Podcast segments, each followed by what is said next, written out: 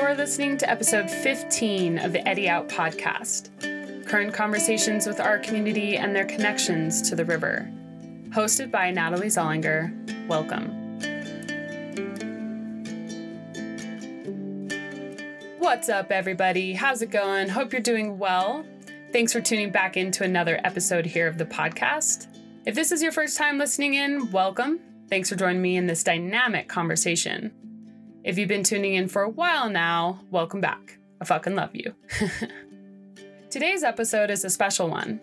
My guest is J.R. Robinson, a West Coast based filmmaker, writer, photographer, and the producer of Blood of the West, an in development documentary series about the Colorado River watershed. JR was born and raised as what he likes to call a college rat, moving around from Oregon to New York to Iowa to New Zealand and now residing in San Francisco, California. JR talks about his childhood passions, river influences, mentors in the film industry, and hiking the PCT. His latest project, Blood of the West, is the story of the Colorado River from source to sea. Told in eight parts, this documentary project will follow each of the Colorado's main tributaries, including the Green, San Juan, and Virgin Rivers, from their headwaters to their confluence. As it follows the rivers downstream, it will follow the history of the watershed, tackle its present struggles, and speculate towards its possible future. I was blown away by the amount of information and passion JR has about the Colorado River and its watershed. I really enjoyed this conversation and know you will too. And without further ado, an uninterrupted conversation with J.R. Robinson. All right, welcome back, everyone. Today we have the pleasure to eddy out with J.R. Robinson. John Robinson, JR. Welcome to the show. I'm really stoked to have you here. Yeah, I'm I'm really stoked to be on it. Um, so I, I was just listening to one of your episodes uh, this afternoon, just getting ready for it. And so I, I like I like your show and I'm, I'm excited to be part of it. Yeah, thank you. And this is the first time we're meeting, and um, it's a pleasure to see your face and see where you're calling from. You yeah. you said you were calling in from California, from San Fran. Yeah, so currently in the Bay Area. So hopefully, you know, not too much longer because I need to get out to the river and shoot. But, uh, but yeah, this is where where I'm at right now, and uh, um, yeah, uh, love the Colorado River, love the the the entire Colorado basin. So um, that's sort of where my heart is in a lot of ways. Um, I'm kind of from all over, but um, but yeah, San Francisco. Right oh now. yeah, well, it's where my heart is too. So we have yeah. that shared love and interest. Sure. Yeah. Before we talk about your documentary series, um, Blood of the West, I'd love to spend a little time getting to know you since this is the first time we're meeting. Um, a little bit about where you grew up, what your childhood was like, and where you found the river or how you connected to the river. For sure. Yeah. Um, I mean, where do I start? Like, I know, right? Wherever yeah, you I mean, want, I could, man. I could go like all the way back. So, you know, like I'm not even joking when like one of my first memories from being a kid was actually in um in the Southwest, like a road trip with my family. I think I was like three mm. or four or something. Um, and I had like these like very clear memories of like wandering through arches and um, going to the Grand Canyon and pretending to push my dad over the edge, which he didn't like. Oh dear. Um, and then I, you know, stuff like that. Or going to Mesa Verde and like my parents were huge, like they were reading all the the books about the uh, um, ancestral Puebloans and um, so they were very in tune with that and trying to learn as much as possible when I was younger. And so I remember doing that and then going to Canyon de Chelly was like very clear memory for me, like hiking down to the White House ruins. Um, and I remember, I mean, I was, I was tiny, but uh, I remember crossing like the creek um, through Canyon de Chelly, and I remember it just being super wide, but not that deep. And I remember like this crayfish was coming towards me, um, and it, it was like the size of a lobster, I swear. and I was like, I remember being terrified.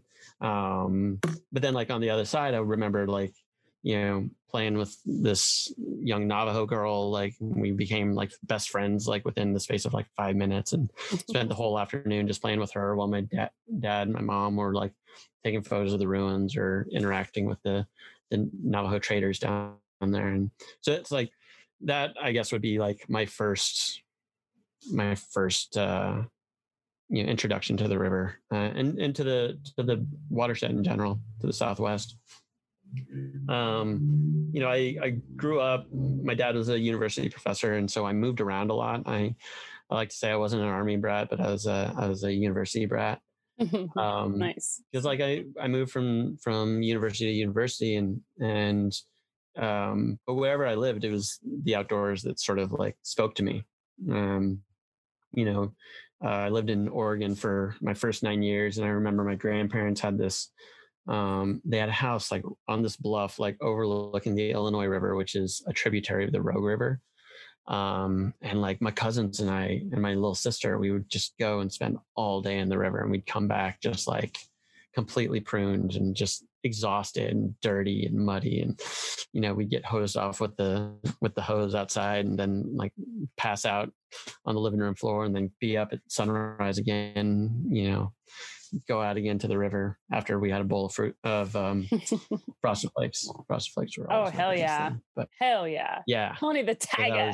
So Tony the Tiger, yeah. So, um, but he's you know it's like that was a, an experience. We moved to upstate New York after that, and you know there was there was a creek behind my house um, that fed into the Susquehanna River. Uh, I always spent time down there and in the woods back there, and you know um, I'd, I'd sneak back there and we'd build like tree forts and all sorts of stuff in the woods. And we'd go down and catch turtles and bring them back and just let them run loose in the house. And my mom couldn't stand it but um, and then we moved to another place in upstate new york and we had another creek back there. And i taught my sister how to catch frogs there. And then we'd go and we'd watch beavers like playing the the lake up at this wildlife refuge. And um you know my sister would like take the frogs. She got really good at it so she would take the frogs and take them to school. Um and so like that was a big part of it. And then we moved to iowa. Um and so i grew up in the midwest went to high school and um and undergrad in in at the university of iowa. Um but i was on the crew team in high school uh, on the river like every day um, with the crew team there um, different kind of boating than than you're used to probably on the Colorado, but um, but it was a chance to like be on the water and connect with the river and um, you know the the Iowa River is a completely different river than anything we have out west, um, but it runs into a lot of the same issues with agricultural runoff and, and mud and everything like that. So I started to like understand a little bit of river stuff while I was there. Um, I don't know if, how far you want me to keep going, but uh, but yeah, I went uh, after University of Iowa. I went to New Zealand and lived in New Zealand for a year. Um, so I worked uh, just in independent film uh, down in uh, uh, down in Wellington. Um, while they were shooting King Kong, but I was not able to get on King Kong. But all my friends were on King Kong, so we were um, like we were making short films and we were making um, uh, all all sorts of little personal projects and working on commercials and stuff like once uh, King Kong shut down. Um, and so I had a really cool experience there, just like learning the process of filmmaking over there. Uh, and then came back to the US and went to graduate school down in Southern California, Chapman University down in Orange County. Uh, did my thesis film there. Um, it's called New World Water, um, uh, which uh, it's basically a post-apocalyptic, you know, uh, sort of dystopian view of of the world if if water runs out.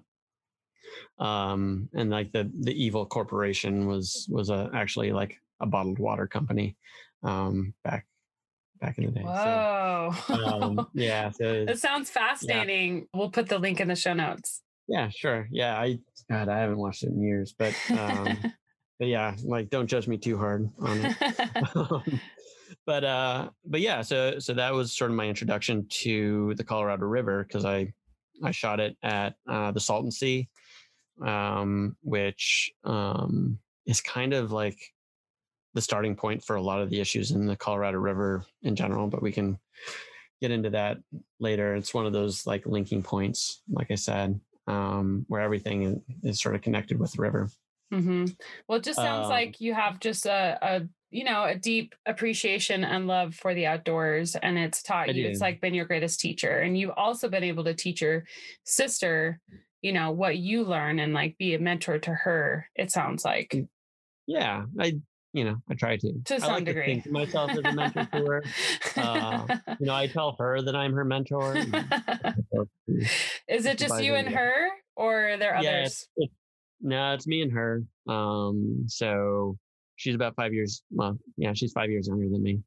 Um so and then she's she's got a son um my nephew elijah who is like the coolest kid in the world. Mm, um totally. but yeah i mean like we we spent our childhood just sort of like growing up and um because we moved around so much it was like we had each other it was like my mom my dad me and my sister and um you know we would didn't have a ton of friends like in elementary school and stuff because we were always like the new kids in school and so Mm, like we always just hung out together like exploring the woods or playing in the creek and you know catching catching frogs and and getting into all sorts of trouble there so yeah.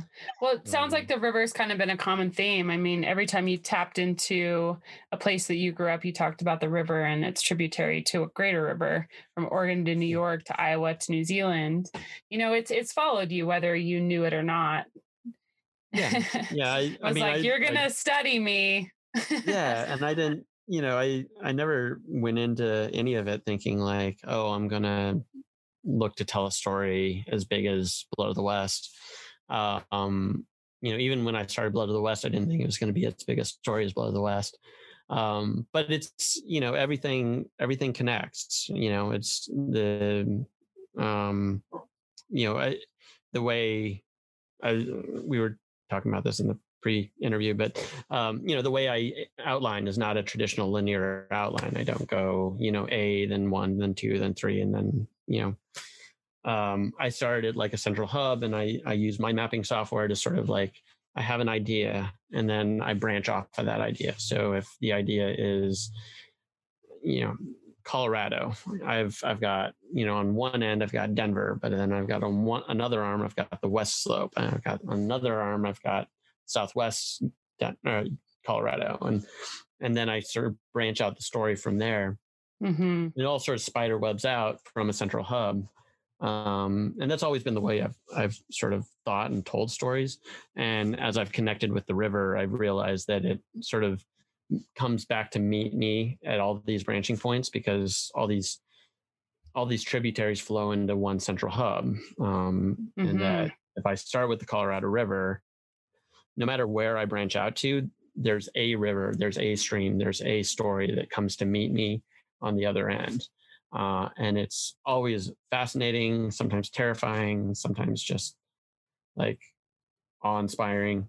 Um, but there's always like something very cool to find. And so the evolution of this project has really been about um, about finding those branching points and finding following like those lines however they'll lead me um, and meeting with as many people as possible and talking to as many people as possible and trying to like find the the commonality and the common truth and like that central hub for everyone on the river. Um because i think you know the more people i talk to no matter where they're coming from um that central truth is always that the river's in trouble. We're not necessarily managing it the best way. Um and how can we how can we do better? And everybody's got a different idea of how to do Mhm. better and that's where it branches out again but as long as we know that there's a central problem that's that we all agree on i think no matter which side of the the equation you fall on i think you know that's at least something. And that's what i'm kind of trying to do with this with this documentary um, and with this story is have as many voices as possible represent as many different perspectives as possible and then use those disparate perspectives to find the common truths that are that are sort of true across the river hmm It sounds kind of like you know, like the seven degrees of Kevin Bacon. It's like the, it's like the further you go away from the Colorado, you're going to find a story that brings you back. So Yeah. it's you know, you're trusting that that you're going to follow this com- this common path that will eventually lead to a story that was meant to be and meant to be told that brings you back. yeah yeah, Yeah. exactly you know it's yeah for example I don't know how deep you want, but Oh, I love examples. Bring it so on. for example, like uh, oh dear, put your glasses back up. we got this. Um, so one of the things that I, you know, early in my research that I that I found interesting, and I was like, how much do I want to get into westward expansion? Like I knew that Manifest Destiny was like a thing that I wanted to touch on, but I didn't know like how it really tied into, you know, the river. And so, but then I started looking at the Green River, and I started looking at so a you have the headwaters of the Green River up in um, the Wind River Range. Um, the earliest European influence in that area was trappers, beaver trappers. You look at headwater ecology, beavers are a big thing with headwater ecology and with with riparian ecologies in general. Like having beavers present is a big deal. Um, there's a great book, Eager, um, which um, is just sort of tells the story of beavers. So I started looking at that, and then as I started looking at trappers, I started looking at the way the mountain man culture was actually used to be a sort of media fixation in the East um, that newspapers were using the stories of the mountain men to lure people out out west to sort of get them out um, and pull them along these immigrant trails, which you run into so- further south along the Green River as the immigrant trails start to cross the trail. So, so the mountain men were used to draw people out, which in turn put people into conflict with native tribes, which pushed native tribes out, which led to other other situations where you know so it all connects and then you have john wesley powell came out because the railroad connected just to the west of the green river and he came out to the green river because that's the first place he could get a boat to that was along a railroad that came out from the from the east and so he brought his boats out and he deposited them at green river because of the railroad and because expansion had encouraged people to build a transcontinental railroad. Um, but all along the way, it's also resource extraction, and so you you have like this series of like resources that are are commoditized and then over over utilized over extracted and then they move on to the next one. So it starts with beavers it goes to bison it goes to oil and it goes to um, yeah, other mineral deposits, um, and then you go to water finally, and it all sort of like as you go down the Green River, as you follow the Green River from headwaters down to to where it is meets the confluence of the Colorado River, uh, you see all of that in progression. Um, you talk about you can talk about outlaw culture, and you know as as you look at the Green River was like the main area where the Wild Bunch and Butch Cassidy sort of made their trade. Um, and they took up lives of crime because they couldn't find enough water to be homesteaders. So, because there was a lie that was perpetuated on the East Coast that there was enough land and enough water for everyone, and that lie was perpetrated again by mountain men and, and by this sort of propaganda that was spurring people west because of that, you had people turning to lives of crime and creating this further myth of the West that so it all spirals together and it all links together in really interesting ways. Yeah, and you talked about that, and you talked about how how complex the story is, and hence why you Mhm. want to create more of like an eight part series, talking Yeah. about the headwaters as you know series one or or story one or video one, and then moving to the confluence, and then and then on and so forth. I really see that you visualize this, and this is a strength of yours, and not a lot of people can do this. I see you seeing it so clearly and i'm just i'm curious like where does the passion come from the curiosity and also the retention of information Um man, I think it's like equal parts sort of insanity and perseverance. oh a little Um, insanity i, I think knew there's it part of that.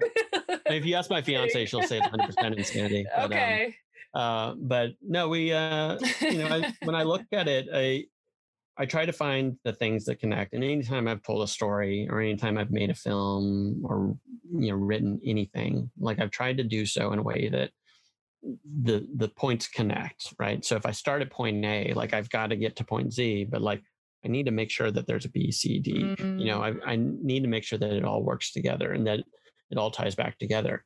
And the best stories are when you get down to Z and it connects back to A or it connects back to F, you know, and then you keep the spiral going, mm-hmm. right? Like everything is linked back to each other.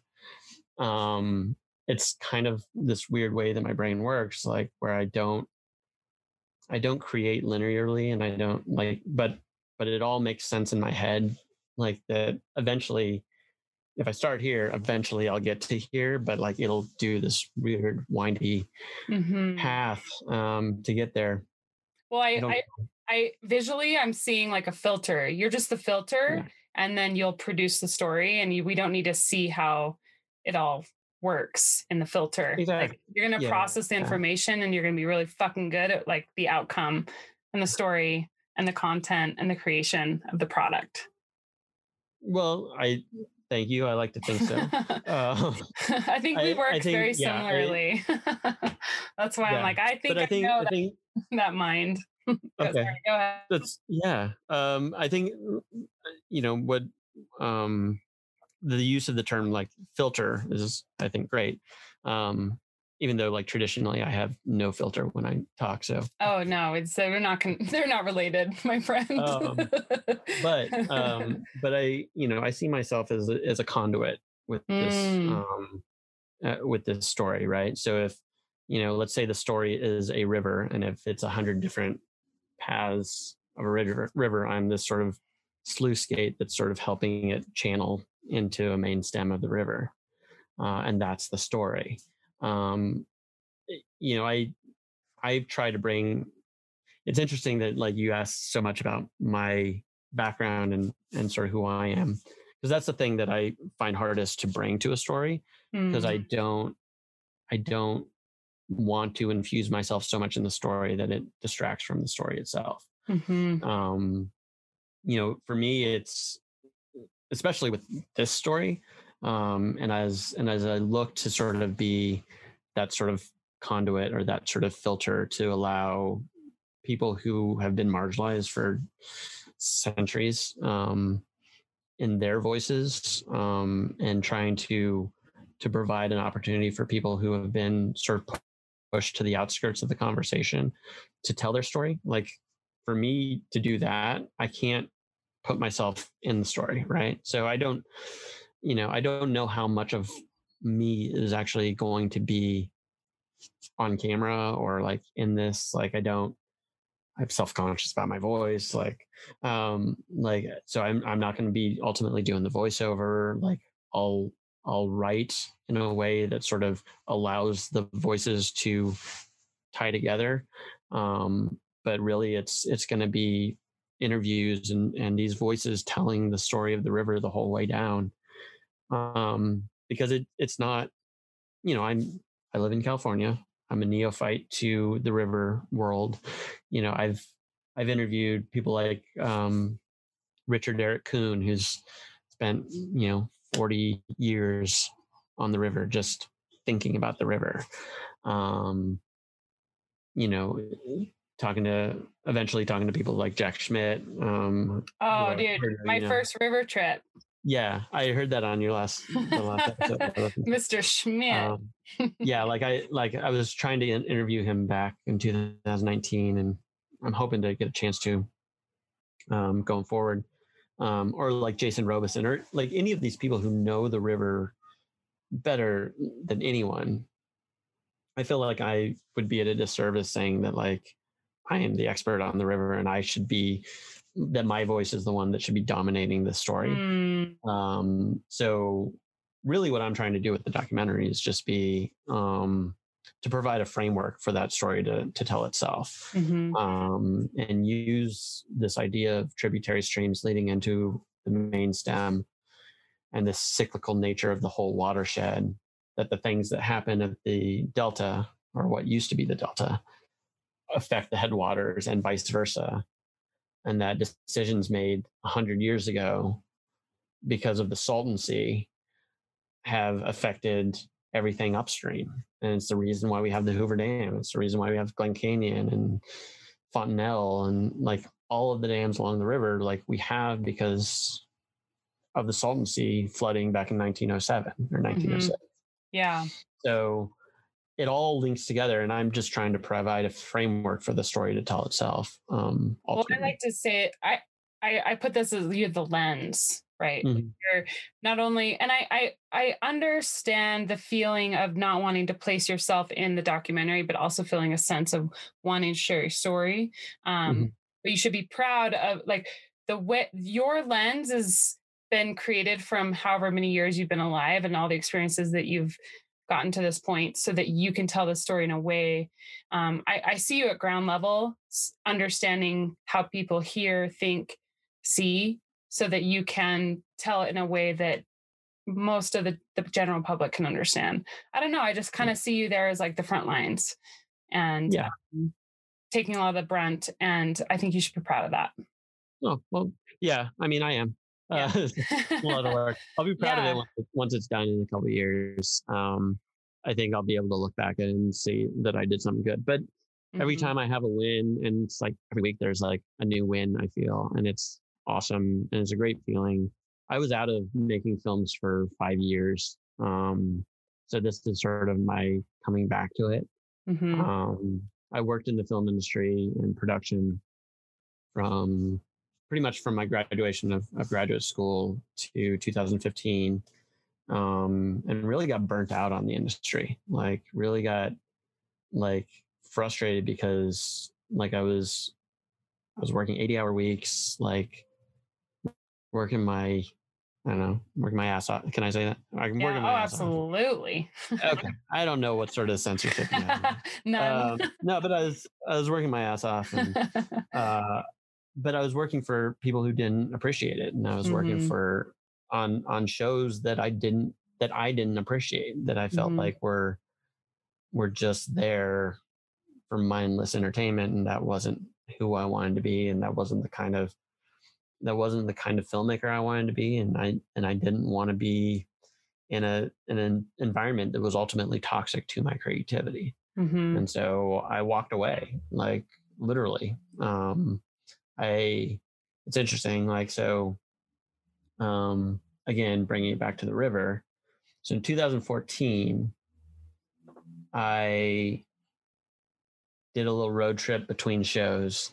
Um, it was my first sort of like attempt at really hiking since I had my knee surgery back in 2013. For what? Um, uh, I had a torn meniscus in my knee. Okay. Um, and so so I had a a knee surgery and I, I just didn't fully trust it. And so I didn't really do a lot of hiking. And I went out and I actually took my sister. She had never been out to the Southwest. So I was like, okay, we'll do a road trip for your spring break. And so we went out and I showed her Zion. she fell in love with Zion. And we went out and saw the Grand Canyon and we went and we wandered through Antelope Canyon near Page. And we, we went to Horseshoe Bend. We went to Canyon de Chelly, where like she had never been, but I had been like when I was three, and we did a horseback ride there, and and like talked to the Navajo there. Like the Navajo guide was like telling us like going into depth like for four hours like on the culture of his people and the history of his people, mm-hmm. and we were just mm-hmm. eating it up. And you know that's something I I'm looking to do on on this too is go back into the canyon and just spend some time on horseback meeting the people who live you know, in this ancestral place. Mm-hmm. Um, May I interrupt? Just to be a good okay. storyteller, I, I see that you're a good listener. Yeah. Because you have to listen and filter and then yeah. and then reproduce. Yeah.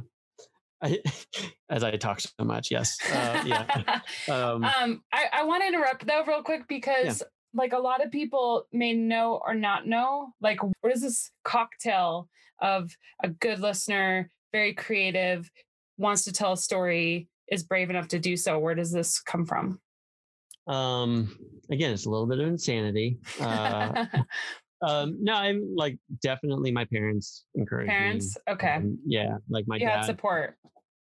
My dad introduced me to storytelling at a mm. young age, and you know, I, you know, like I grew up, I was a sponge, just reading everything. Um, What's your sign? my sign. Um, so I'm a Gemini Cancer cusp. Oh, okay. yeah. So depending on your horoscope, I'll take the better one. Gotcha. Uh, okay. So I don't know what that Go says on. about me, but um, but yeah, no, I you know I I've always been a little bit introverted again, like moving around a lot, like you know stories and books and watching movies were, um, you know those were my friends in a lot of cases. Um, you know, there's there's some book series that I still reread just because like I feel like they're my best friends. Ooh, which ones? Um, if you're willing to share. so uh, yeah, the big one is going to be the Wheel of Time. Uh, okay. It's a fantasy fantasy series. It's about 15 books. Damn. I would recommend it, but you know, it's it's again, it's biting off a lot. Mm-hmm. Um, but it's like that that huge epic storytelling that I think probably informs a lot of the ways I try to tell stories. Like I I go big with everything. Um, but I think you know uh, when I started you know making movies in high school, just with my buddy, like we did it because he he had signed up for a video production class and he was like, "You should do it too, and we'll just have a class together." And I was like, "Okay," and so we went and and then like we just started making movies like every weekend we'd go out and we'd make a little movie and we made God, I think it was like 20 or 25 little movies, including a feature in high school. Uh, and they're just, they're all terrible, but you know, they're, it was fun. Um, and so I, you know, I remember like we had a conversation junior year and I was like, I was like, his, his name's Bart. Um, I was like, Bart, like, are you, I kind of want to do this forever. And he was like, Yeah, but I don't feel like I'd ever make money at it. And I was like, I don't even care. I just want to do this forever. Um, I still have yet to make money at it. Um, but, uh, but I don't care because like it became the way that I could tell stories and storytelling was always so important to me. Like again, cycling back, like I grew up and when I was a little kid, like you know this the stories that my parents told me weren't like we didn't read Hansel and Gretel or we didn't like it it wasn't like European stories. It was Native American stories. Like I grew up, I had a book, Coyote Stories, and I remember it. And I still have it. Which and, one? Which one is it? Oh, it's like this little like dog-eared paperback, and and I don't know. It's called Coyote Stories, and I don't know who wrote it. Not um, Coyote Stole Fire, Coyote. well, it's got everything. Like so, it's it's like this whole like it's kind of like thick. Okay. But this and it's got like drawings and everything like that. But it, cool. it, it it's basically like Coyote and the Raven, like going through all these like old Coyote stories. Um, and these sort of myths and these sort of legends, like those are the things I grew up with, and and that sort of, you know, that sort of fantastical, like going into this other world and like laughing at this trickster figure. And that informed my sense of humor and that informed like like my interest in just sort of getting lost in these sort of fantastical stories um, and finding other worlds and getting lost in other worlds. Mm, um, even imagination. Yeah. Yeah. Yeah. Um, and so that that all sort of fed into my wanting to tell stories. And then, you know, undergrad, like I had some professors that were really motivating uh, at the University of Iowa and just let me sort of explore my space and get as weird and esoteric as I could. um, you know, a lot of it was film studies, what I did at Iowa. And so being able to dive into philosophy and, but still within a framework of film um, was huge. And then obviously, like living in New Zealand and connecting film and nature in a way. Um, and then I had some really superb professors at, at in graduate school that really encouraged me. And then after school, like um, when I worked in the film industry, I had some very strong mentors. I had some some really encouraging um, assistant directors that I worked with. Like who? Um, so um, one of my best friends in the industry is named uh, Linda Montanti. Uh, she got me my first job. She got me started. She actually was um, the first assistant director on my last show, which was Jane the Virgin. Um, so like my last show, like I made the decision, like I turned down working on a Marvel show so that I could go work on that with her. Um, Mm. and you know, it, like she was hugely important to me. She was like the first AD on uh, LA Confidential and uh, a bunch of like really cool things back in the day. Um, but you know, I, and I I had some really cool experiences working in the film industry, but but the there's there's a there's a strain of thought in the film industry that um, kind of encourages people to excel by standing on top of other people. Um, and so by putting other people down and pushing other people down beneath you, that's the way that you rise up. Um, and that has never been the way I've worked. Um, and it's never been the way I wanted to work. And the more I got sucked into that, the more sort of disheartened I, I got, the more I sort of felt dissuaded from, you know, being in the industry or doing the thing that I'd wanted to do for 20 years at that point. Um, and it was kind of like a, a dark place. And, but I went out to circle it back again. I went out on the Southwest road trip with my sister and she had to leave and I dropped her off in Albuquerque and then I drove back up and I wound up going over to the Needles District in Canyonlands, which one of my favorite places in the world. And I I hiked out to the confluence. Um, and so I I started early, got out. It was like 10 a.m. when I got out to the confluence, and I just sat there and I watched the river and I looked at the the green water of the green and I looked at the orange water of the Colorado and just the way it mixed. And I was like, this is cool. I feel good. My knee felt healthy. Like I, I felt good. And I was like, I'm to hike the Pacific Crest Trail next year.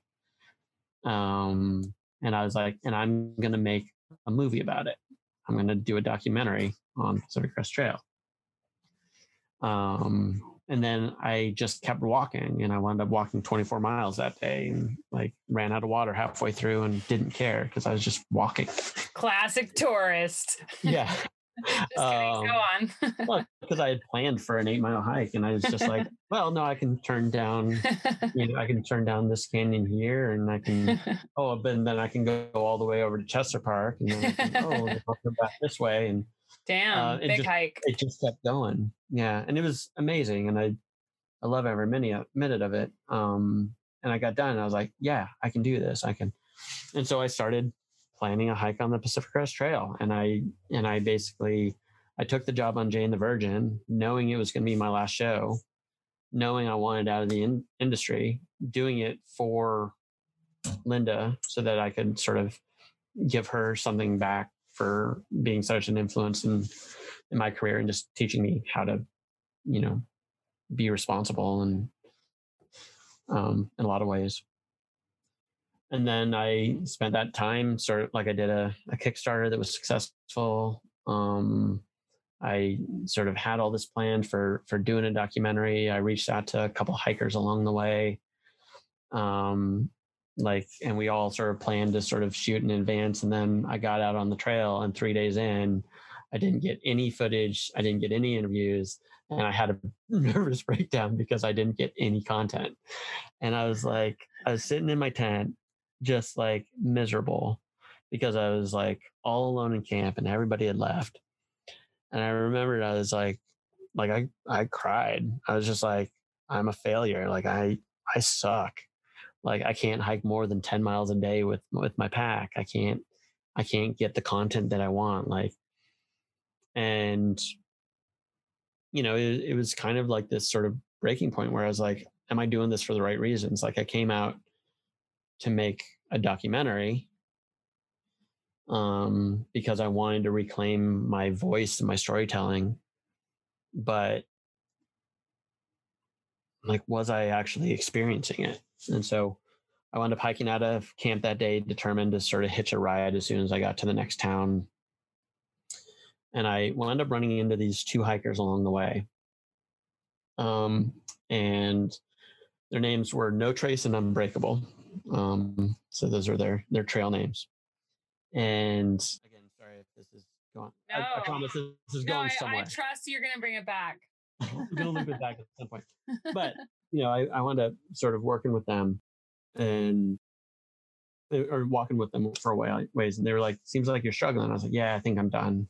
I think I'm going to quit as soon as I get time." They're like, "Okay, well, we'll walk with you for a bit." And they they very like surreptitiously put me at the lead of the of the train, and they let me set the pace. And and No Trace just walked behind me, just talking my ear off about whatever. And he just he told me he's like, "You can do this. You got like you're walking. You've got a good gait." Mm-hmm. like it doesn't matter how long it takes you to get to Canada. You just take one step at a time and you'll get there. Right. And so that sort of was like this moment where I was like, okay, yeah. So if I just, if I stop looking at this big picture, right? If I stop thinking like, I need to do this whole thing. And if I don't succeed at this whole thing, whether it's hiking the Pacific Crest Trail or whether it's making a movie or whether it's you know, just life. If I stop looking at the big picture and I start breaking it down into steps, and I start looking at like, okay, so this step links to this step, and this step links to this step, and if I keep linking those steps together, it'll get me to the end eventually. And so that's what I just started doing, mm-hmm. and I stopped focusing on making a movie, trying to succeed at a goal that wasn't authentic to the experience. And I started just taking photos and just having genuine interactions. And I made some amazing friends just just talking with them and just sort of connecting on another level. And then I broke my leg on Mount Whitney. and then that led to a whole thing. And so I wound up having to quit the PCT. And then I was recovering up at my parents' house in Washington. And I was like, what am I going to do next with my life? I don't want to go back to LA. I don't want to go back to the film industry. What do I do next? And I wound up you know, just looking at my still photography and I was like doing a lot of editing on my still photography and I was like, yeah, like that's the stuff that I'm really enjoying doing right now. And I'm able to tell stories by just going out and walking and just going out and like finding a place and shooting it. And I don't need a lot of money. I don't need backing. I don't need anybody to help me tell that story, but I can go and I can capture an image with my camera and that can be my story. Mm.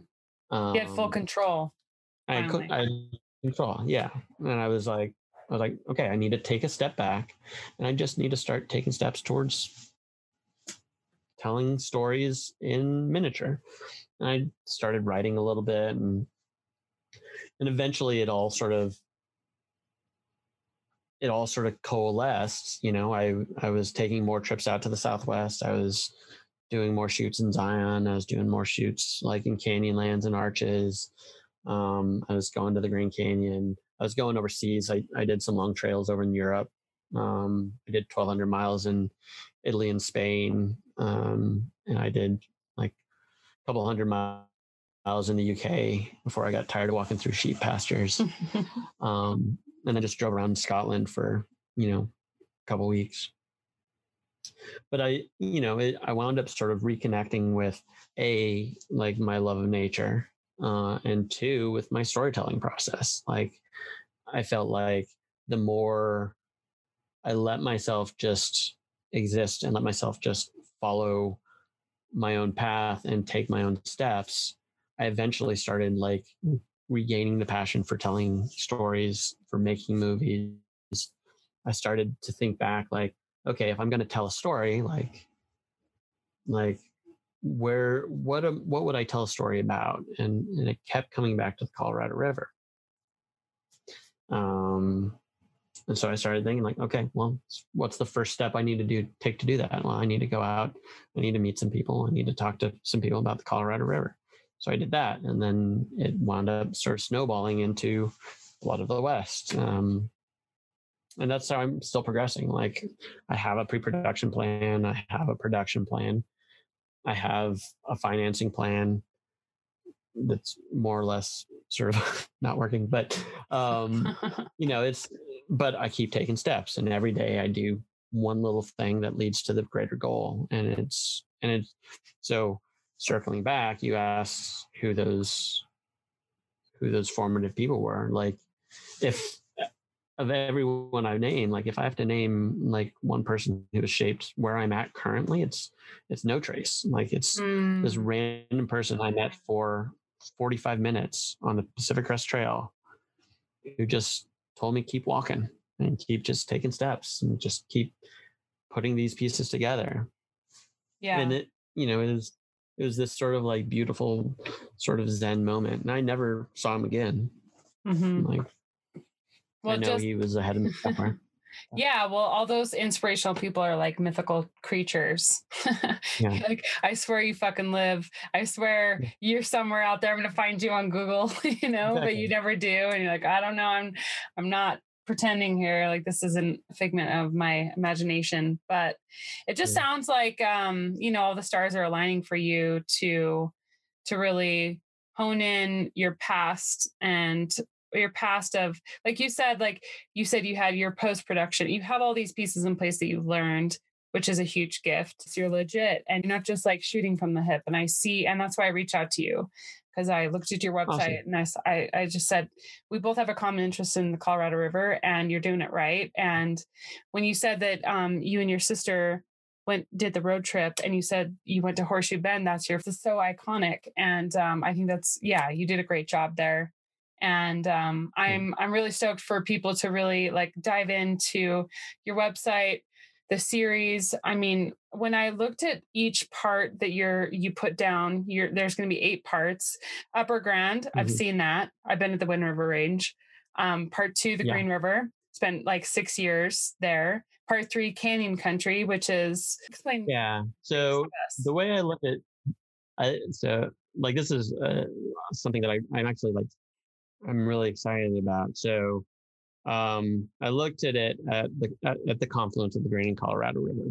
okay and I looked at great. it basically you have two rivers coming to one, but you also have like this series of dialectics that's set up throughout basically between the Colorado border and the Arizona border in Utah that you have two rivers, you have two towns in Moab and Green River, you have two different federal units, you have Canyonlands, and then you have Glen Canyon.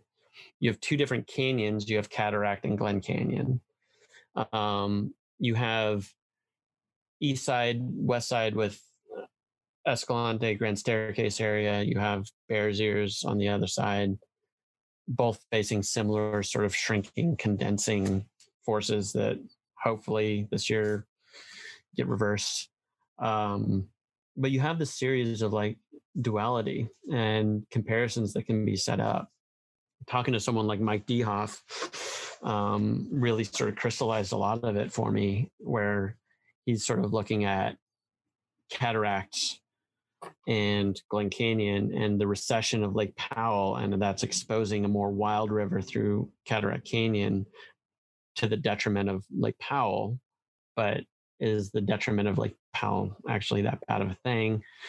Um, but I can draw all these comparisons and basically make Canyon Country from just above the confluence to Glen Canyon Dam. That can really be like this story of like sort of like a tale of two cities, right? It's Mhm. like, you know, you have like a national park that handles the Colorado River very well, I would say, Mhm. um, that manages it well. And then you have the National Recreation Area uh, that is basically destroyed this canyon that, you know, John Wesley Powell said was the most beautiful place he saw along the entire river. Um, and those are two stories of two federal units, two federal agencies that have managed it in very different ways as two different styles of management. One has had very positive effects for some ecology. One has had very detrimental effects for some ecology. One is preserved history. The other one is not. Um, if you look at the Green River from basically just south of Desolation to the confluence, um, you have a lot more extraction. You have a town in Green River that is struggling economically because it's still kind of stuck in this extraction based economy. Whereas you have on, on the other side, on the Colorado, you have Moab, you have Westwater Canyon, which is very healthy. You have, you know, McInnis is very healthy. Um, and then everything leading up to the confluence on, on the Moab side um, is sort of doing things in the right way. You have a tourism based industry, you have recreation based industry. Um, and it's basically, again, a dualism. You have the decline of extraction and the rise of recreation. And as recreation becomes more of an economic force throughout the watershed, like how does that displace other industries and how does that are we able to maintain our economics and the economic viability of the river by just focusing leaning more into the recreation side of things. So mm-hmm. um, that's sort of how i'm looking at that third episode that canyon country episode oh i love um, it as a way of sort of looking taking a deep look and saying like you know we have multiple ways of doing these things. I'm not saying either one's right or wrong but like if we look at the evidence like we can kind of see some patterns that maybe we can take some micro adjustments and actually affect change. Mm-hmm. Um, so the episode three is really getting into some of the contemporary issues that are. I, I feel like episode one and two are really about the history of the West and history mm-hmm. of the mm-hmm. rivers, and episode three is really like this is what's happening now, and mm. this is mm. this is where things are going. And then move us um, into episode four, five, six. Tell the story there. Yeah, so uh, episode four is my chance to dive into the San Juan watershed um, and to connect with the Navajo, connect with the Jicarilla Apache, connect with the Southern Utes, um, dive back into prehistory and look at um, the ancestral Puebloans, mm-hmm. Um, and and really sort of look at um, that native story and and really dive in um, to helping them to tell their story through their own voices. Um, I have possible like um, contact that I'm trying to connect with the um, with the president of Navajo Nation. He emailed me back mm. recently. I'm trying to like get as many native voices as possible with it um, to really like have as much perspective as I can with it.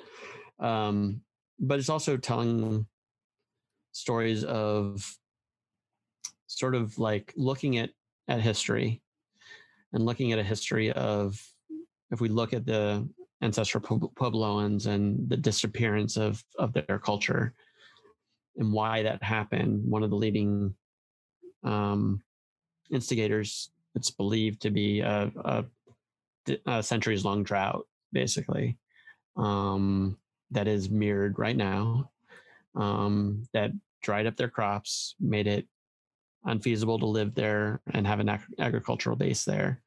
And it drove them out of the region for a long time. And they had to resettle, and their culture became uh, the current Puebloan cultures. It became the Hopi, it became the, the Navajo. But the the society and the culture that lived in Mesa Verde and Canyon canyons of the ancients and all those amazing cliff dwellings, Canyon de Chelly, like that became lost because water disappeared from the region for a long time. Um, and I think there's a parallel there, and I think we can use that as a lesson. And I'm not the first one to to point this out. Um, but yeah, I mean, it's that is the river that that feeds like the largest population of Native Americans mm-hmm. in the mm-hmm. country. Mm-hmm. And so I feel like that's an opportunity to tell their story, and then also look at some of the the horrible mismanagement of mm. that river that make it so it's the most dammed river um, and the most over allocated river in the basin and I think in the US.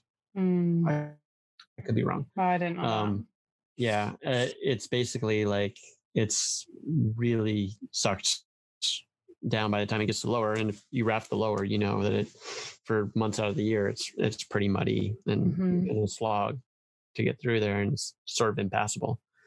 Um, you have the the history of the Golden King mine issue in uh, 2015, where it turned the Animas River yellow mm-hmm. and sort of funneled all this pollutant into the San Juan River and had a major ecological catastrophe there. I feel like the San Juan is like just showing, I mean, encapsulating the way we've essentially mistreated Mhm. the people of the San Juan Basin for centuries. And, you know, so I want to dive into the Long Walk. I want to dive into, you know, Kit Carson's genocide throughout Mm. there. Yeah. Um, again, tying it back, like he was one of those mountain men that was used to draw people west. And then he went south and started murdering Navajo, basically. Mhm. Um, and it's like there, there's there's a lot of like really sad history and really sad present that's going on there in the way that we manage native lands, the way we let them, the the way we allow them to manage their own lands, and Mm. and sort of the limitations that we put on them. You know, they there was a big win this past year um, where the Navajo finally got rights to Colorado water from the state of Utah, and they want a big decision there, um, which they shouldn't have had. There shouldn't have been a fight in the first place. So, no. um, like I don't know. It- Well, so, it's so just yeah, it just seems like good timing. fix.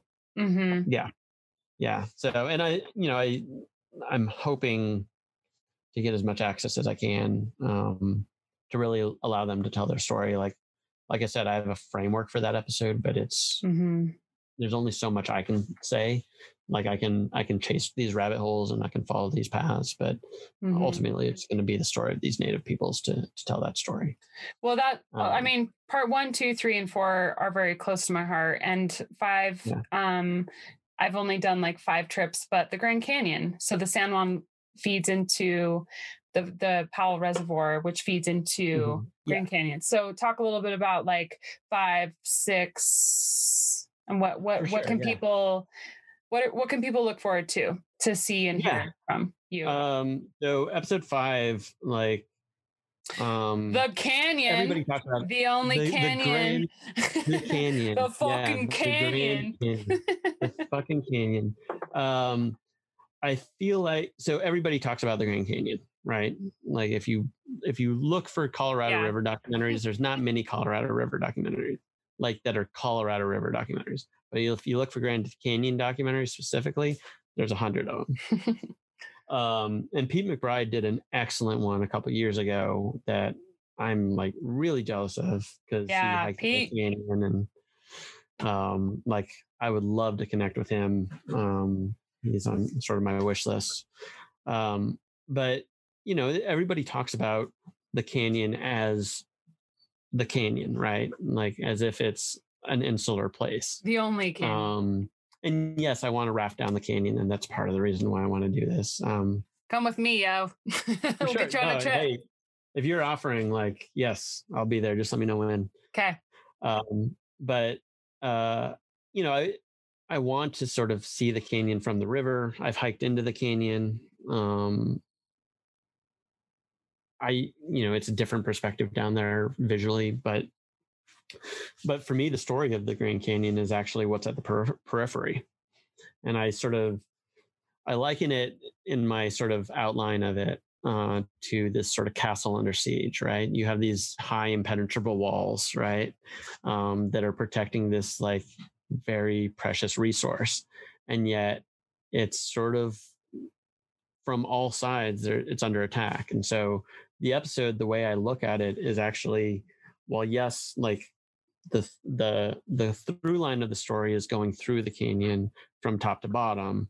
The story is actually like first part is going to talk about the north end of the canyon where you have glen canyon dam blocking sedimentation to such an extent that the there's no more beaches or like the beaches are, are being reduced that the the water is colder and therefore you don't have the same fish populations. Native fish are aren't able to live in the grand canyon really anymore. Um, and then you have all sorts of issues with water quality uh, as climate change happens and you see temperatures rise in a less sediment filled uh, watershed. You have um, more chance for cyanobacteria blooms and things like that, which um, are scary. They just had one in Zion recently that was like heartbreaking to think about. Um, so, you know, talking about that, talking about um, the Little Colorado River as sort of the the big the next big battleground for Colorado water, right? Um, you have three dams that they're proposing. You have, fortunately, this hopefully dead project at the confluence with the with the tram that goes down to the base. Um, you have a history of uranium mining that stretches up the lower Colorado River to the Puerco River. Um, and in 1979, there was a huge radioactive spill that basically flooded the Puerco River with um, more radiation than Three Mile Island. And it's the biggest radioactive disaster in the US history. And nobody talks about it. Um, but it's all from uranium mining. And they, again, fortunately, just sort of put a stop on uranium leases around the Grand Canyon. But it's sort of a case study for what uranium mining could do to the canyon. Um, looking at sort of the south um, and the west, you have the Havasupai and the Hualapai, who are taking two very different approaches um, to the way that they sort of utilize um, or, or the way they sort of are, are able to manage their lands and maintain control of their lands. The Havasupai are very insular. The Hualapai are a lot more open and they're mm-hmm. um, they're allowing they have the the big helicopter pads and they have helicopter alley going through there and so looking at those different um, effects on the canyon itself um, looking at the the effect of tourism um, the commodification of the south rim in particular how everything is essentially like privately owned on the south rim now and you have so many people just clustered in this one spot and what is that doing to the river? Um, so a lot of it is is sort of looking at sort of everybody thinks the grand canyon is always going to be there and is always going to be safe but there's so many threats to it. And and so episode five is really diving into that. Um, let me know if I'm going too long on any of this. No, it's great. Um, and then yeah, six, seven, eight. what, what do you want to touch six about that? Is the Virgin, yeah, episode six is the Virgin River. Um, it's sort of like a smaller tributary of the Colorado for sure, um, but it's one of the most important to me.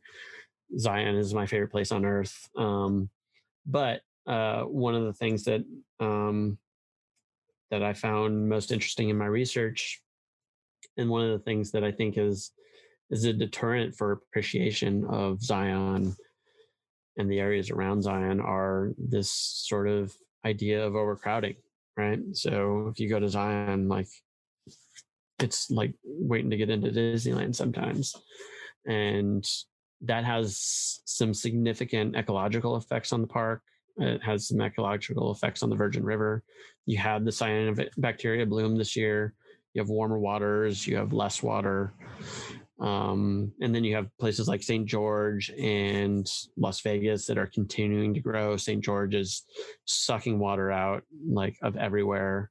Um, if you look just north of sort of Cedar City, like along that I 15 corridor, you have a major um, subsidence going on because St. George is just sucking water out of the aquifer. And I think it's like three or four feet of wow. drop has happened in the I 15 corridor there.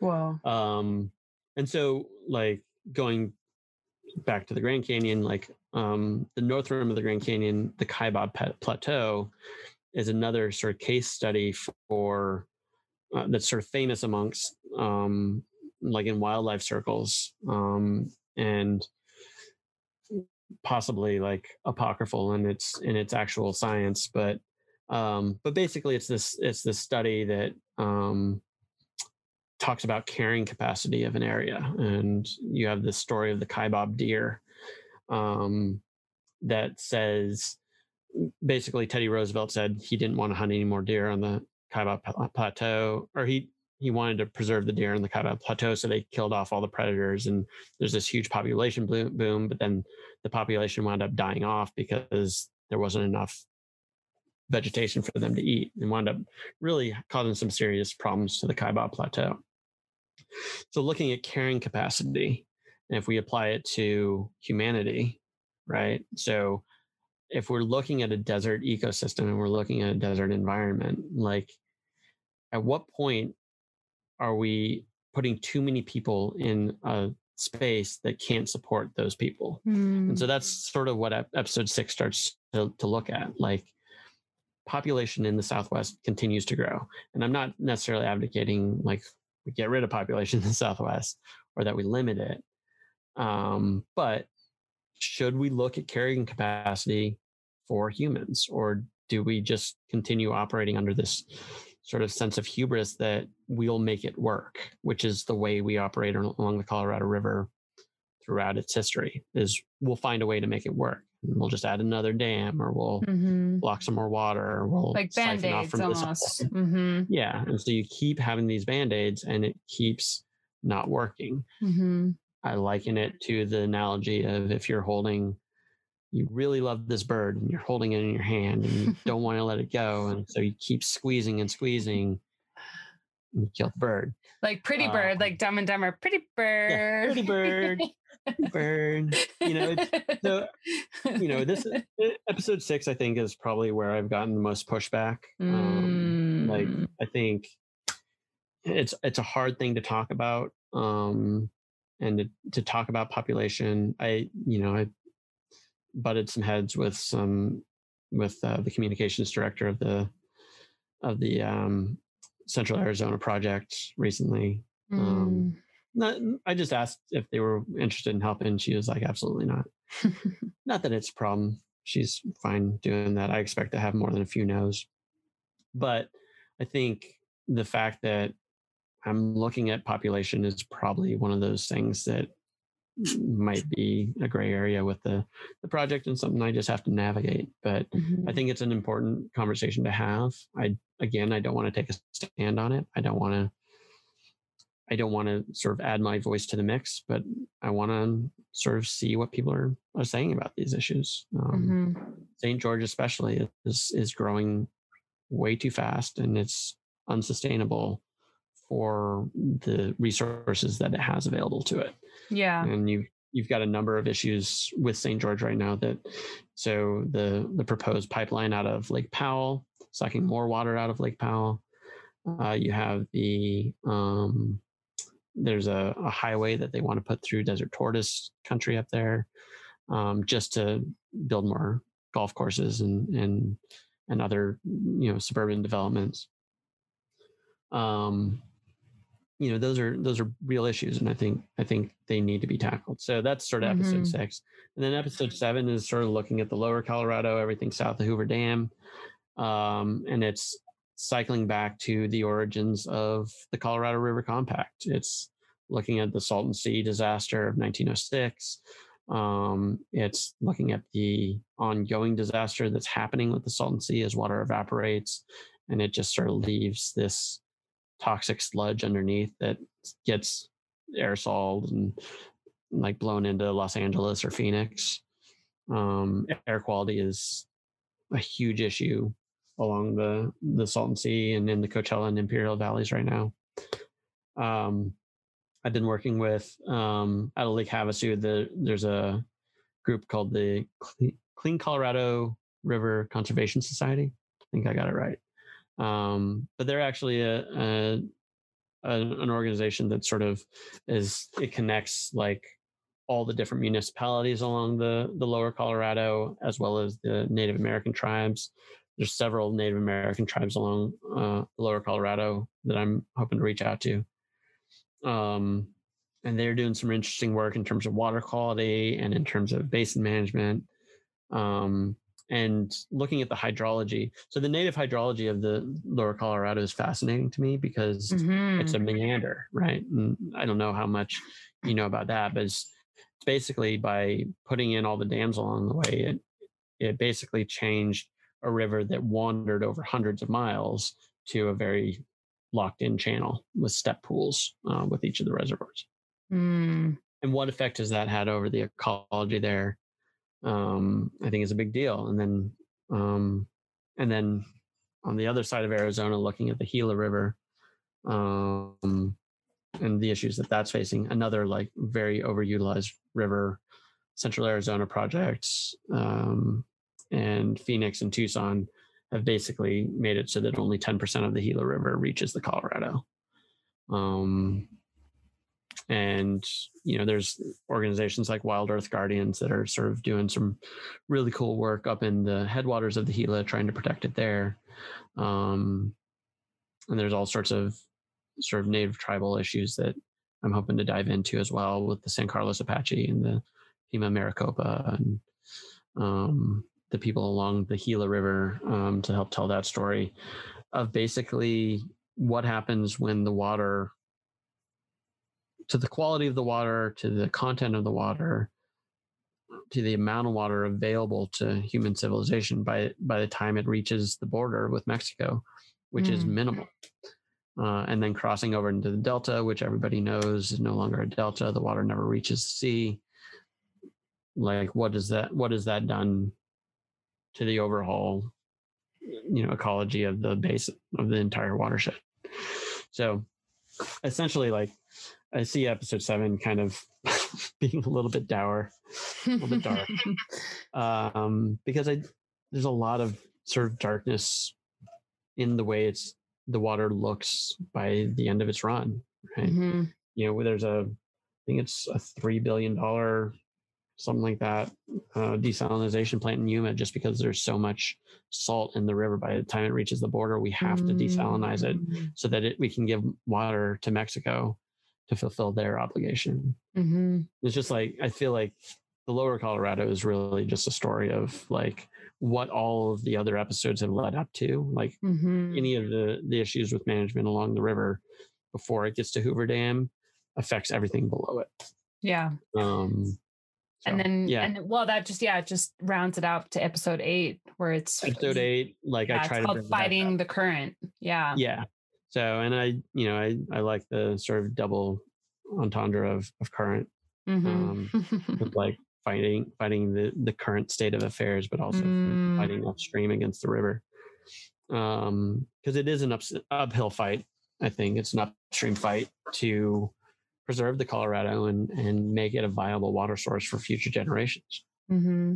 You said you've uh, been doing this for a couple years now. Like, how's your life been impacted or changed since you started the project? Well, I see my fiance less. Uh, no, no, I'm just. Kidding. We love you. yeah, love you. Um, no, I, I mean, I, I think it's opened my eyes a lot to some of the issues we're facing in the West. Um, I knew of some of them. You know, I'd read Cadillac Desert Mm-hmm. Um, you know, I like I said, ten years ago, I was like doing deep dives into to water issues um, for my thesis film.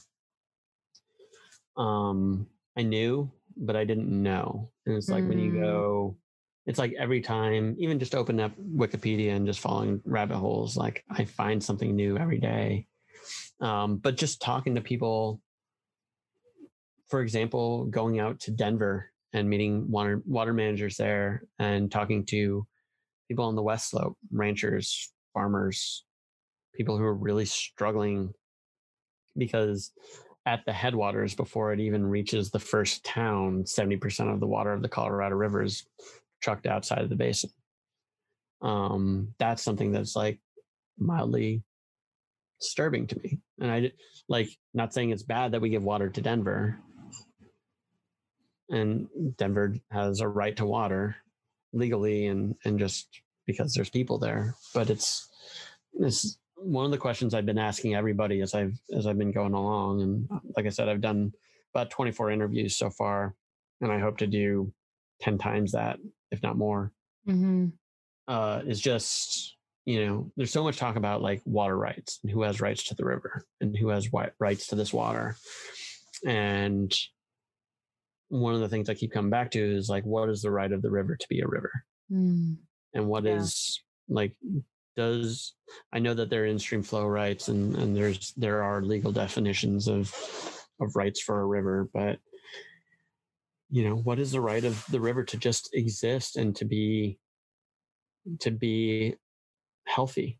Mm-hmm. And, and I think with all the talk of like how we're going to manage it and how we're going to sort of go into the future like uh, what i want to start hearing is like okay this is how we can be viable and mm-hmm. sustainable yeah and sustainability is a huge word right now but i feel like everybody is very reactionary right now to to climate change and to politics and everything else. We need to just sort of, and hopefully this will happen in 2026 when the the interstate sort of compacts sort of expire and they have to re- renegotiate. Like, hopefully there's a strong enough voice that's that's in the room saying we have to look at the river and we have to look at beyond the next 10 years, the next 20 years, the next 30 years. And we have to think about it like this is the lifeblood of the West. This is the reason why the West is able to support people and animals and plants. If we don't have this river, or if we use it to such an extent that it is not a viable ecology, are we going to be able to have people here? Mhm. And I think, you know, I don't know. Well, I was just going to say, uh, like, you know, if you take you, blood of the river, if you just think of the body, right, and Mm-hmm. if if the heart is like the headwaters and Mhm. the heart is pumping blood out to the body, if each organ takes a little bit more every year, and a little bit more, and a little bit more, then those like last organs that get to kind of experience and and and get the nutrients from the blood if, if there's nothing there like Exactly. you, you're going to have problems and it's it's Yeah. sometimes it just takes changing perspective to see it in a different light Well, you, you're going to have organs that shut down. I Yeah. mean, like, Absolutely. so right now, like the the you have, if we're using this analogy, you have the left leg of the Colorado River, or I guess right leg, depending on which way the pitch is playing. Um, the, it's California, right? yeah And that's where all the blood's going, right? Mhm. And I live in California, and you know, Mark Arax has some like fascinating books on on Colorado, or sorry, on California water that are just troubling as hell. But you know, I I drive up and down I five, and I see all the you know Congress created Dust Bowl. We need more water for farmers. Um, and it's a real issue, and I know that Colorado, or California is just a sponge for water, and it's Mhm. you know, we, you have the Owens River issues. You have, you know, there there were plans to suck water all the way down from the Yukon River into LA. that's crazy Um, it's insane, but it's but it's also like, again, it goes back to that carrying capacity. Like, hmm and the Los Angeles Basin really carry twenty million people or however, however many live there. Like, yeah and like, so you know, and if we keep sucking water out of the Colorado at its at the left foot or the right foot, like, at what point does the liver fail? I don't know who the liver is in this analogy, but you know, um, vegas vegas is the Vegas is the liver. Yeah. well, for Yeah. someone who's just listening in, who's just like, "Oh my god, I fucking love what you're doing. I love, um, you know, this project. I want to. Well, I'm gonna put donation and like all those links in the show notes. But um, Awesome. if it's someone who has some, a strength to give or uh, resources to offer, how can people find you? How would you like people to connect with you? I mean, people can email me directly anytime. Cool. Uh, it's simple director at Blood of the West. We have a contact form on the website, www.bloodofthewest.com. I've tried to make everything as clear and simple as possible. Yeah, you're doing that. Um, because yeah, like our Instagram is at Blood of the West, Twitter is at Blood of the West. You can connect with us, DM us there, uh, follow us, we'll follow back, uh, share our stuff. Um, Yeah, I've Right. I, I kind of just like went through your Instagram a little bit, and you have some really amazing photography and Oh, thank you. photos. It's because you're a photographer, and so that's kind of like a win-win on your side. So congrats to that. yeah. Is yeah, there anything? I- oh, go ahead. Oh, sorry. I mean, like it's it's basically like we're looking for any and all support that we can get. Yeah, Um, we're trying to be, like I said, this conduit for everybody to have a voice. If you Mhm. feel like you have a story to tell and want to tell it, like reach out to me. I'd love to Awesome. sort of connect. Like I have a very expansive and growing list of people I want to interview, and I will take time to interview as many people as I can. Mhm. Um, the other thing is going to be obviously financing, and um, I have a plan for for both trimming the budget down from the top, but I need money from the bottom so that I can actually Mm. like meet in the middle somewhere.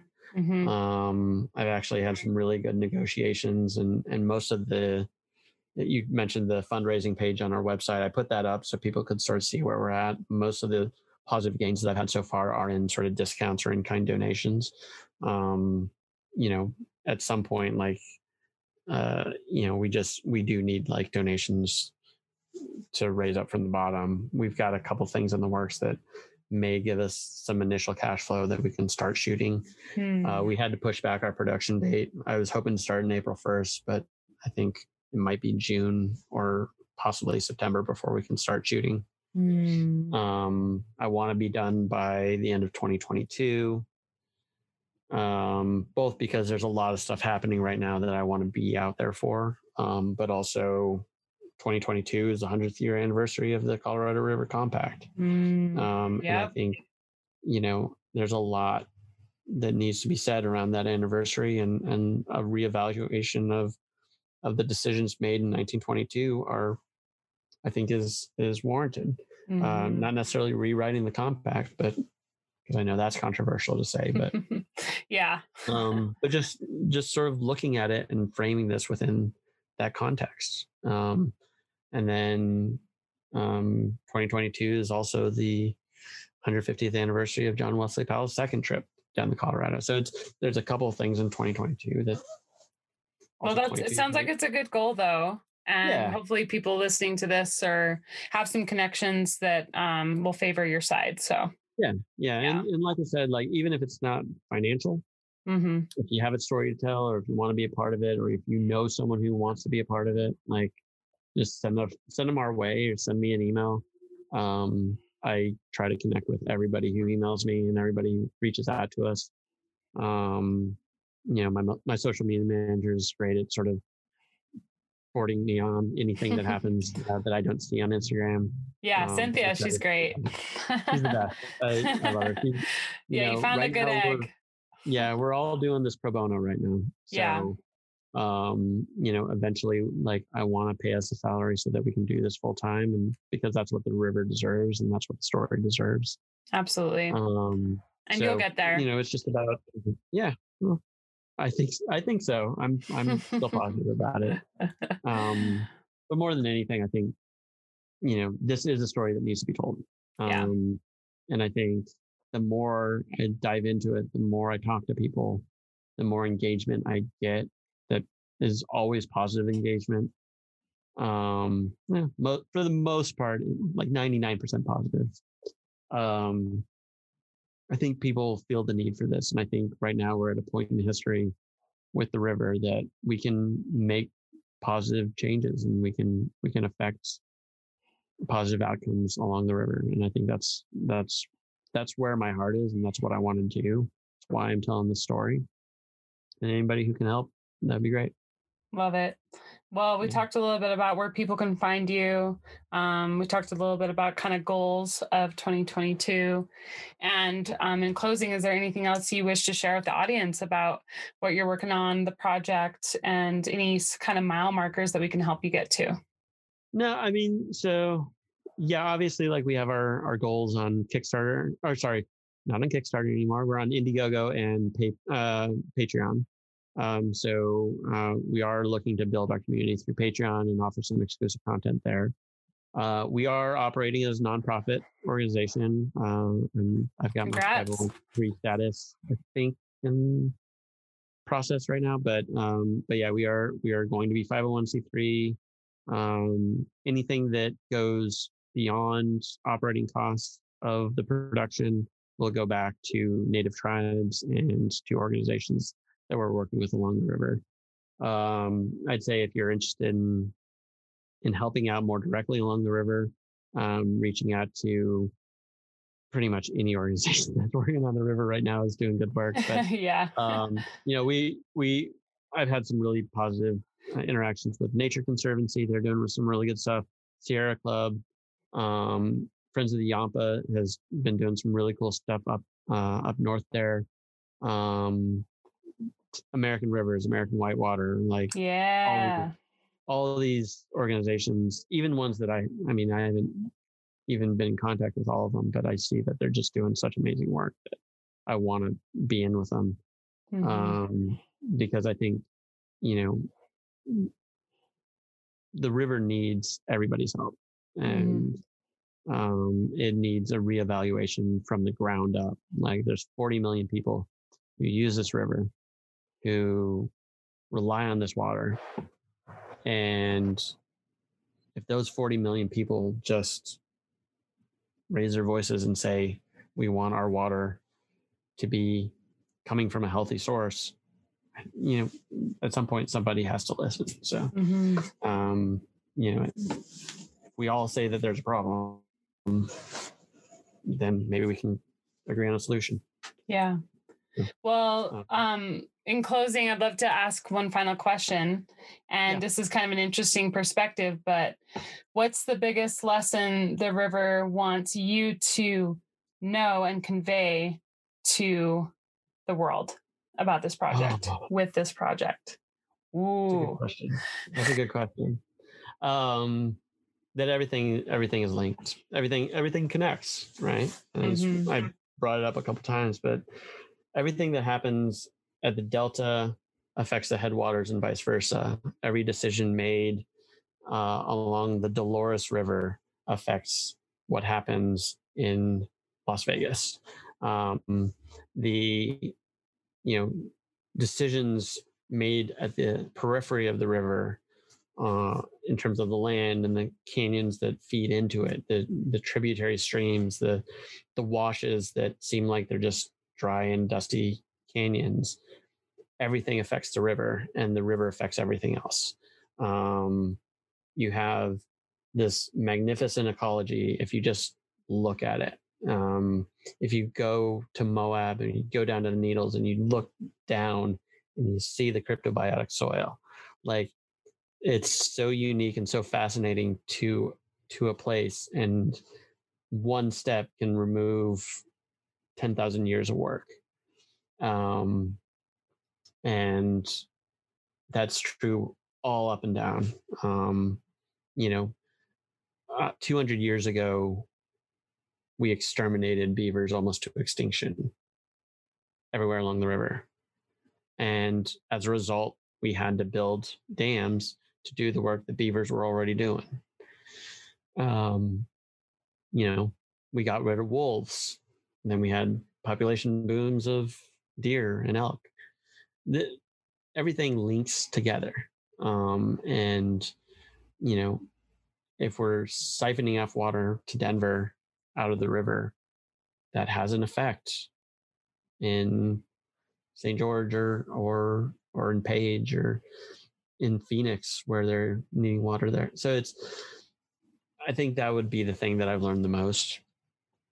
Um, is just that there's not independent decision making. It's Mhm. not left versus right. It's not west slope versus front range. It's not, you know, upper basin versus lower basin. It's it is one basin. It is Mhm. one we are we are one southwest. We are one Hmm. American West, everything west of the Rockies, like is dependent on water more than east of the Rockies. But also we're we're one nation and like it all like at some point we need to have conversations. We need to just talk and we just need to figure things out um without without getting upset about it. Yeah. Without getting personal about it. Well, and you're doing that, you know, Yeah. and I appreciate that. Well, before we end, I'd like to take a moment um, to acknowledge you. um, it's it's yeah, it's just it's been really inspiring to see you bringing your passions and skill sets together for this project. I I really see as like a beautiful confluence, you know, of you telling the story through the lens of an artist paired with your love and um, of bringing more education and awareness of the Colorado River and its in its watershed.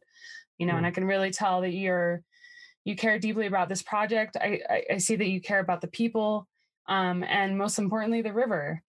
And I just had this like aha moment. I'm like, you're really giving the Colorado River a voice, you Yeah. know, and almost like we gave her because I see her as a her. Um, we gave her a mic at this conversation too you know and it's been an honor to sit down and and just talk with you and and learn so thank you Yeah, of course. Yeah. And I'm I'm by no means a teacher. I'm, I'm learning every day. And um, you know, it's it's been a pleasure talking to you and and keep doing the good work that you're doing. Um, Thank you. Like I said before we before we started here, it's you know you're telling stories too and you're you have a voice and you're sharing the people who you're talking with you're sharing their voices and the more conversation we're having like that the better so uh, i'm more than happy to sort of help you in the future and, and i want to interview you in the future and, thank um, you just sort of continue working um, and trying to like both try to help the the river that we care about so much so um, so keep doing keep doing what you're doing. Keep up the good work. Um, it's a great show, and, and I'm really proud of it. So. Aw, thank you so much, John. Really appreciate yeah. it. And cheers to new collaborations for 2021. Yeah, for sure. Yeah, awesome. All right, cool. cheers. Well, that's our show. Thank you so much for joining me in this conversation with J.R. Robison. If you enjoyed this episode, make sure and share this link with someone you think would love to support or get involved with his documentary. This project aims to shed light on the most important watershed in the American West. Donations are always welcome and greatly appreciated as they move forward on one of the most expansive and comprehensive documentary projects about the river. Donation links can be found in the show notes or over at bloodofthewest.com. And a quick reminder to subscribe to Eddy Out on social, as well as giving us that five star rating and review so we can reach more people and communities like you. I'm very grateful for you taking the time to listen in with me today. And until next time, big hits, big fun, good health, and high water. Cheers.